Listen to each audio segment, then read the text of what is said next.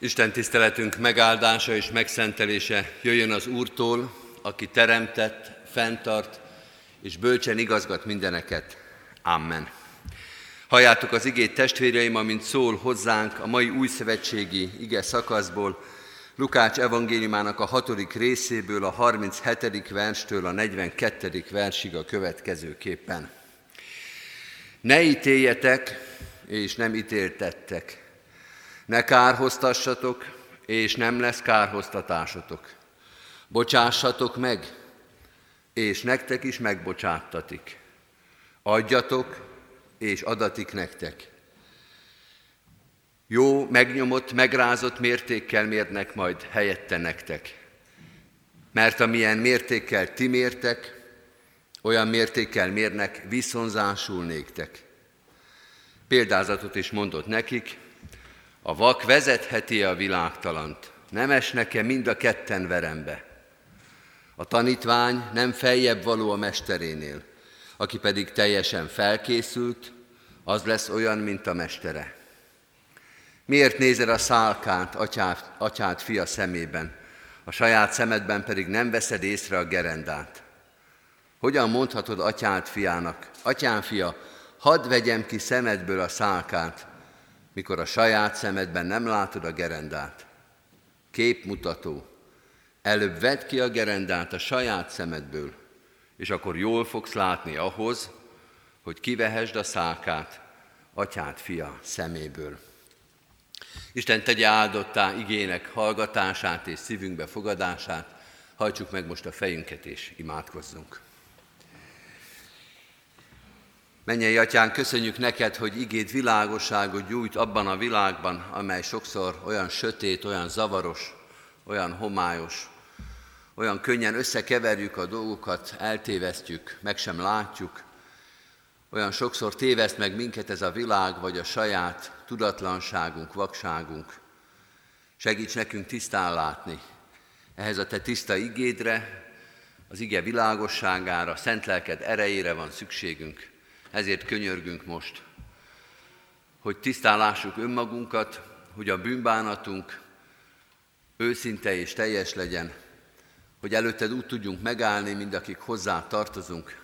Nem véletlenül vetődtünk ide, hanem te hívtál minket, ezt a hívó szót hallottuk meg. Ki tudja, hány lépést, hány kilométert kellett megtenni, hogy most itt lehessünk, de itt vagyunk, és együtt vagyunk, és téged várunk.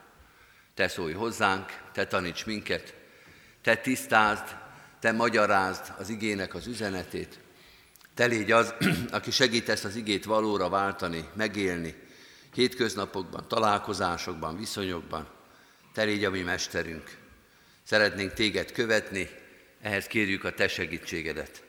És kérjük a bűnbocsánatodat is, hogy azt a sok-sok elmulasztott alkalmat és elrontott döntést, amelyet a hátunk mögött hagytunk, valóban letehessük, megszabadulhassunk azok súlyától, megkötöző erejétől. Bocsáss meg nekünk védkeinket, hogy tisztán és jó lelkiismerettel hallgathassunk most téged, hogy magunkba fogadhassuk a te üzenetedet. Krisztusért, ami mesterünkért és urunkért. Amen. Kedves testvérek, készüljünk az ige hirdetésére a 465. dicséretünkkel. Az első két verszakot énekeljük, 465. dicséretnek az első és második verszakát, Szelíd szemed, Úr Jézus.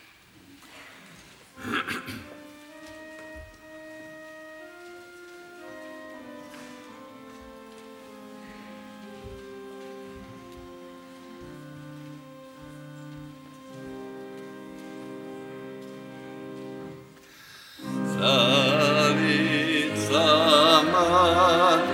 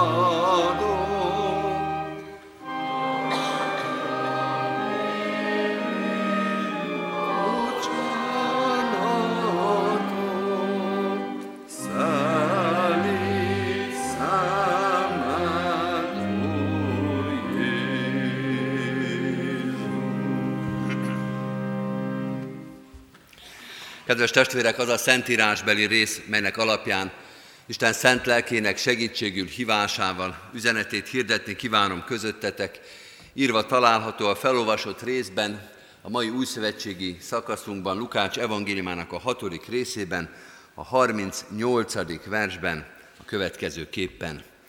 Mert amilyen mértékkel ti mértek, olyan mértékkel mérnek viszonzásul néktek. Eddig Istennek írott igéje, foglaljuk el a helyünket.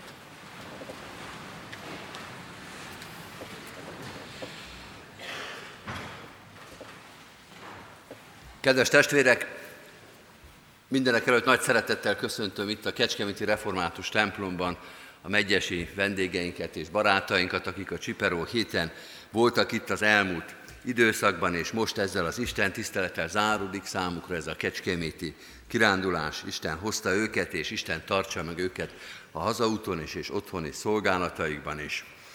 Az mindenképpen összeköt minket a Csiperon túl, megyesieket és kecskemétieket, de bárhonnan is jöttek a most itt jelen lévők, akik magyarul beszélnek, azt az igét, amelyet olvastunk, ismerősnek fogják hallani. Mert lám, egy magyar közmondás van benne, talán sokan nem is tudták idáig, vagy nem vettük észre, hogy itt van ez a magyar közmondás, aki a más szemében a szálkát keresi, néha a saját szemében nem látja meg a gerendát. Persze ez nem azt jelenti, hogy Jézus magyarul beszélt, és hogy magyar volt, és már a magyar közmondások 2000 évvel ezelőtt is éltek, hanem azt jelenti, ami ennél sokkal érdekesebb, hogy mi magyarok olyan sokszor olvastuk a Szentírást, hogy az akkor már ott közmondásként kitisztult, letisztult mondatokat átvettük a magyar nyelvünkbe, és egy bibliai alapú közmondást használunk, használnak olyanok is, akik esetleg a Bibliát magát nem forgatják, de ezt a közmondást nyilván ismerik, más szemében a szálkát és a sajátjában, meg a garendát sem. Hát akkor most már tudjuk, hogy ez itt van az Új Szövetségben, a Lukács evangéliumában is, de a Máté evangéliumában is ugyanígy megtalálható.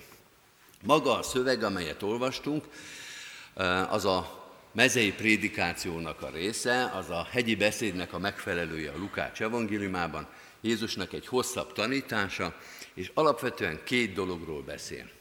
Két alapfogalmat lehet itt megkülönböztetni, az egyik a viszonosság, a másik az önvizsgálat. Mind a kettőt fontosnak tartja Jézus, és hosszan beszél róluk, viszonosság és önvizsgálat. A viszonosság alatt azt mutatja meg, vagy arról beszél, amit egyébként a hegyi beszédben is kifejt, ott inkább pozitívan, hogy ahogyan szeretnétek, hogy az emberek cselekedjenek veletek, ti is aképpen cselekedjetek másokkal. Itt a viszonosság. Lukács evangéliumában ennek az árnyoldalát is megmutatja, és azt mondja, hogy ne tégy rosszat, hanem tedd a jót. Ne tégy rosszat, mert az csak romlik tovább, az csak szaporítja a rosszat. A viszonosság alapján, ha te rosszat teszel másokkal, akkor ők is rosszat fognak tenni veled. Itt hat idézem most azt a Kányáni Sándort, akit nemrég temettünk el, két versét fogom most ide idézni, nemrég temették el Nagygalamb falván, ami nincs is olyan nagyon messze Megyestől, mint egy 70 kilométerre már a Székelyföldön. Kányádi azt mondja a Halottak napja című Bécsben, így fogalmaz, hogy bűn, bűn alól új bűnt vedlik. Vagy egy másik hasonlóan nagy versében azt mondja, rakódik a bűn rakásról rakásra, és a léleknek végül nem lesz itt maradása. Ne menjetek bele ebbe, mondja Jézus, mert ebből jó nem lehet kijönni. Bosszút állni a bosszúért, rosszal fizetni a rosszért, az csak ellehetetleníti, pokollá teszi az ember életét. Ne tedd a rosszat, mert rosszat fogsz visszakapni. Vagy hogy egy másik magyar közmondást is idézek, amilyen az adjon Isten, olyan lesz a fogadj Isten, és ezt általában negatív értelembe szoktuk venni. Ha rosszul viszonyultak hozzám, akkor én is rosszul viszonyulok, vagy érthető, logikus, hogy egy rossz kezdetre rossz folytatás lesz a válasz. De ugyanígy van a pozitív irányba is, tegyétek a jót, és akkor jóval fognak nektek válaszolni. Jézus azt mondja, hogy tükrözzük egymás viselkedését, és ebben bele kell gondolni, és e szerint kell cselekedni. A másik gondolat, a másik fogalom, amelyet itt kifejt, az az önvizsgálat, vagy az önismeret. azt tud reális ítéletet mondani a másikról, aki először önmagával tisztába kerül, aki önmagát tisztán látja.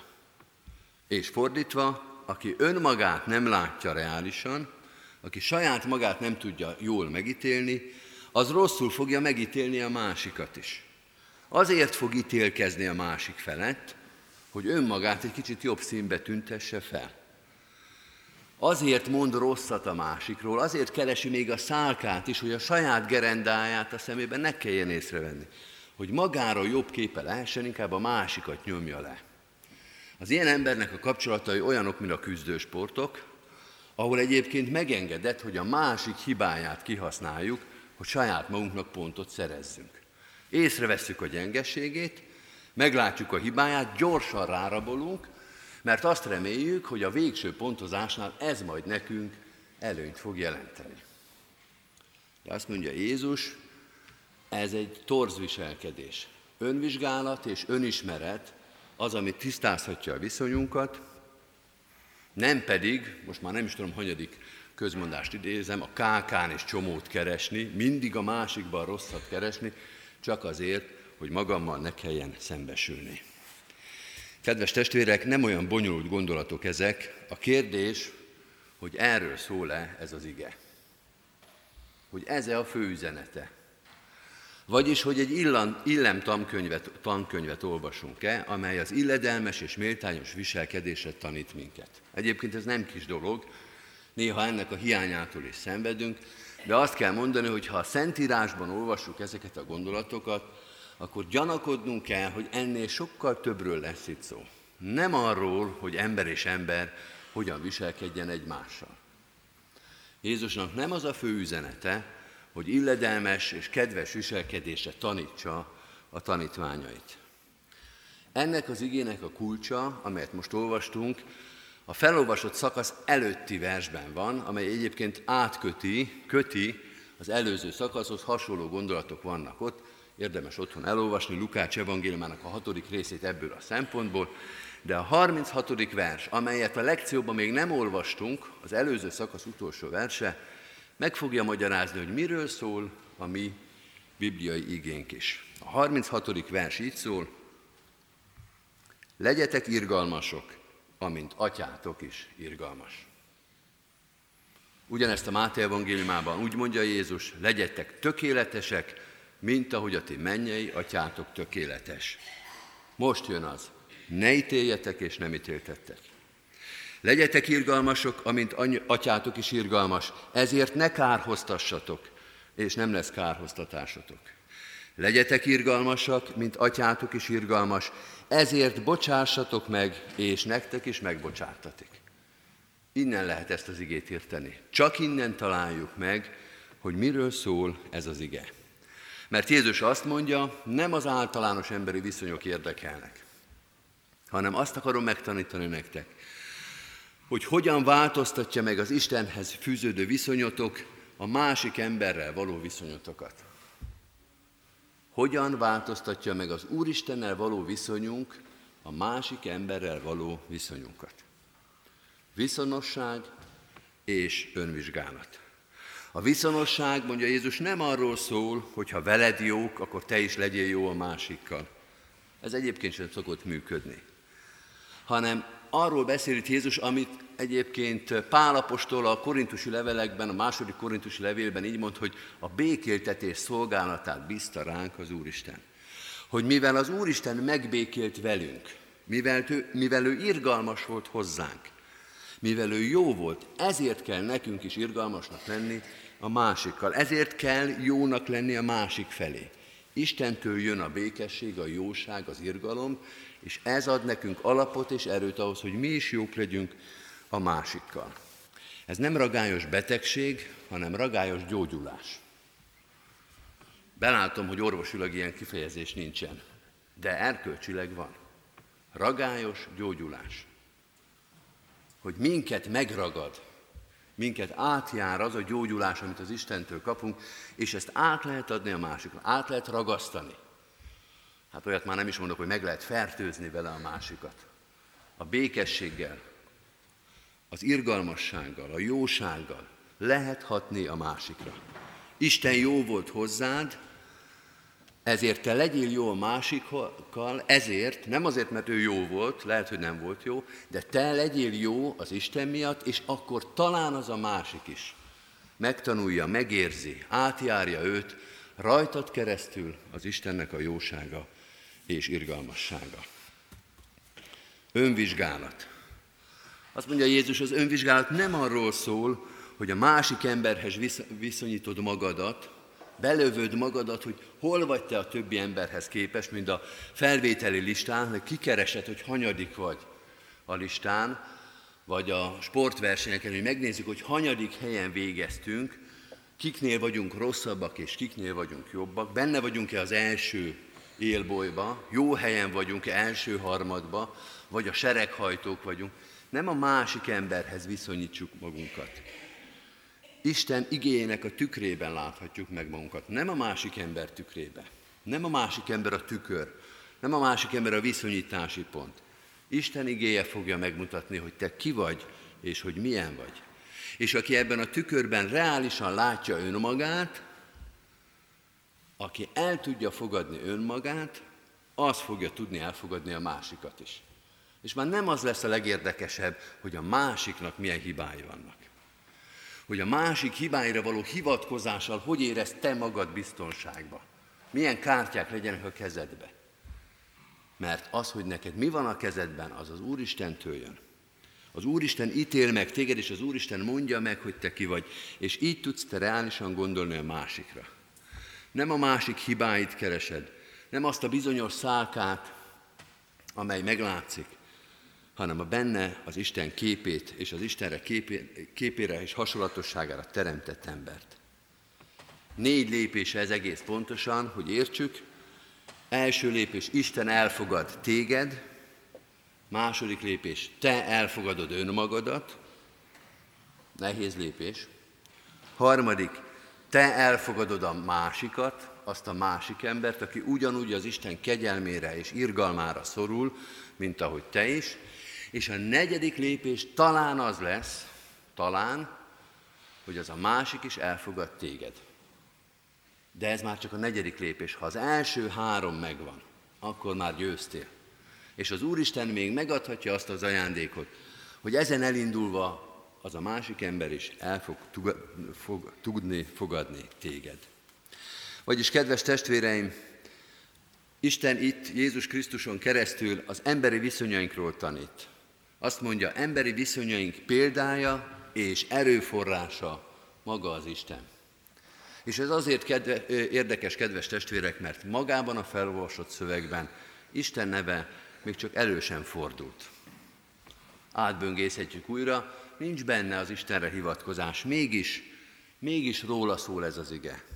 Vele kezdődik az emberi viszonyaink rendezése, és csak általa működik, hogy egymással, a közösségünkkel és önmagunkkal békességben éljünk.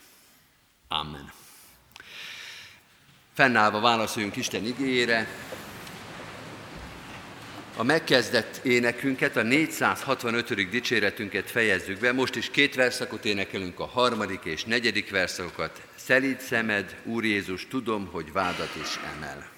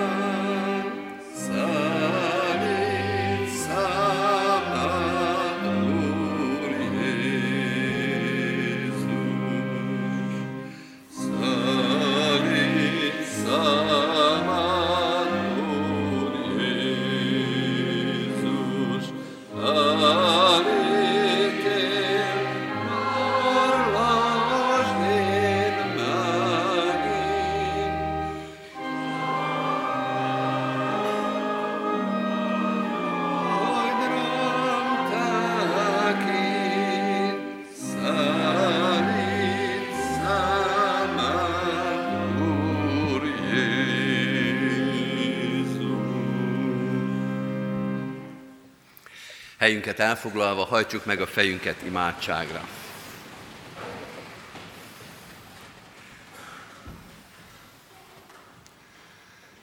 Mennyei atyánk, add a te igédet nekünk, hogy tükörben nézhessünk, és láthassuk magunkat úgy, ahogy te látsz bennünket. Ne a saját vágyainkat, önképünket kergessük, és ne az legyen fontos, hogy mások mit mondanak, hanem hogy te mit mondasz, hogy te hogyan látsz. Adj nekünk reális önértékelést, azt a realitást, amit a Te igét hozott ebbe a világba. Nem a világ indulatait, ne a világ vágyait, szándékait, hanem a Te igédnek, a Te testélet igének, igédnek, Jézus Krisztusnak az akaratát hadd lássuk meg az életünkben, az életünkkel, a szolgálatainkkal. Te vezesd az életünket, Te adj neki irányt, és Te adj erőt is ahhoz, hogy útjainkat végigjárjuk. Köszönjük néked, hogy most is, itt is, ebben a gyülekezetben is hallgathatunk téged, de hogy a világnak oly sok pontján szólal meg a te igaz igéd, hirdetetik az evangélium, a te kegyelmed és szereteted, az az irgalom, amely minket is irgalomra tanít. Taníts minket, hogy minden döntésünkben és lépésünkben róla tegyünk tanúbizonyságot. Taníts minket, hogy ha az emberek látják a mi jó cselekedeteinket, téged dicsőítsenek, téged ismerjenek meg. Rajtunk és általunk te légy ismerté az emberek előtt. Így könyörgünk, áld meg a szolgálatainkat, áld meg ezt a gyülekezetet, az ige hirdetés, a találkozások, a szolgálatok, a egymás terheinek hordozásának, sok-sok szolgálatát, lehetőségét. Tőled kérjük, és tőled kérjük az alkalmasságot is. Tenyítsd meg a szívünket és a szemünket az újabb és újabb feladatokra, és Te adj nekünk alázatot és engedelmességet, hogy azokat el tudjuk végezni. Így könyörgünk azokért a testvéreinkért, akik most nehéz terhet hordoznak. Elét hozzuk a gyászolókat. Elét hozzuk azokat, akik koporsó mellett álltak meg, vagy ezután állnak meg, akiknek a szíve ezekben a szép napsütéses napokban is tele van szomorúsággal és fájdalommal. Te hozd fel rájuk a feltámadás hitének, reménységének fényét, Te vigasztald és erősítsd őket, Te állj mellettük a szomorúság és a fájdalom napjaiban, heteiben, kötözd be a sebeiket és gyógyítsd meg őket, hogy szívük elfogadja a feltámadásnak, a Te kegyelmednek és irgalomnak örömüzenetét. Így imádkozunk a betegeinkért is, azokért, akik szorongattatásban, félelemben, bizonytalanságban élnek, akiknek a Te gyógyító szeretetedre van szükségük, akár itthon, akár itt a gyülekezetben, akár kórházban, vagy tőlünk távol vannak. Hiszük, Urunk, hogy a Te segítségettől, gondviselő kegyelmettől nem lehet távol az ember. Állj mellettük ott, ahol emberi erő talán elfogyott már, nincs tudásunk, nincs lehetőségünk a segítségre. A Te szereteted és szent lelked ott is megoldásokat hozhat. Ezért könyörgünk most, mutasd meg, hogy akik téged szeretnek, azoknak minden javukra szolgál.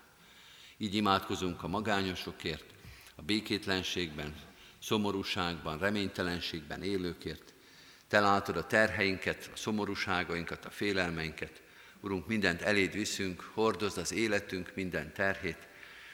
Segíts, hogy ne roskadjunk össze alattuk, sőt egymást is segíteni tudjuk életünk terheinek hordozásában. Imádkozunk az erősekért is. Imádkozunk azokért, akiknek a szíle, szíve tele van örömmel és hálával, akik erősek, akik feladatot vállalhatnak, akik mások terhét hordozhatják. Urunk, Te adj ezekhez az erős napokhoz, hetekhez, évekhez, alázatos szíveket, hogy amíg tart az erő és a lehetőség, minden szolgálatunkat elvégezhessük, ne a magunk, hanem a Te dicsőségedre.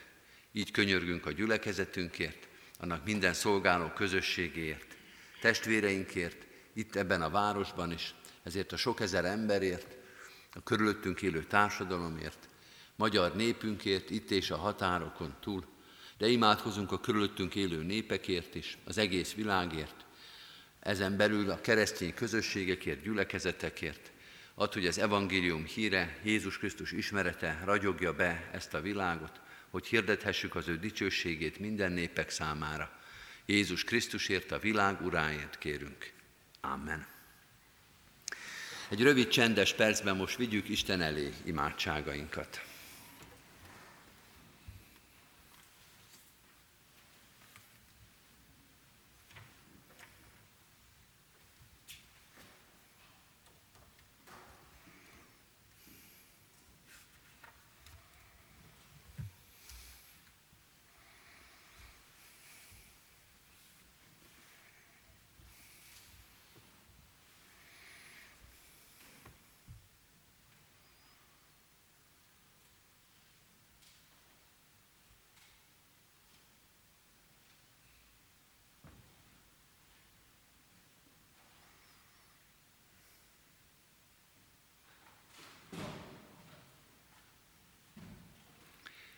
Amen. Ti azért így imádkozzatok. Mi, atyánk, aki a mennyekben vagy, szenteltessék meg a te neved. Jöjjön el a te országod. Legyen meg a te akaratod, amint a mennyben, úgy a földön is. Minden napi kenyerünket add meg nékünk ma, és bocsásd meg védkeinket, miképpen mi is megbocsátunk az ellenünk védkezőknek. És ne vigy minket kísértésbe, de szabadíts meg a gonosztól, mert tiéd az ország, a hatalom és a dicsőség mind örökké. Amen.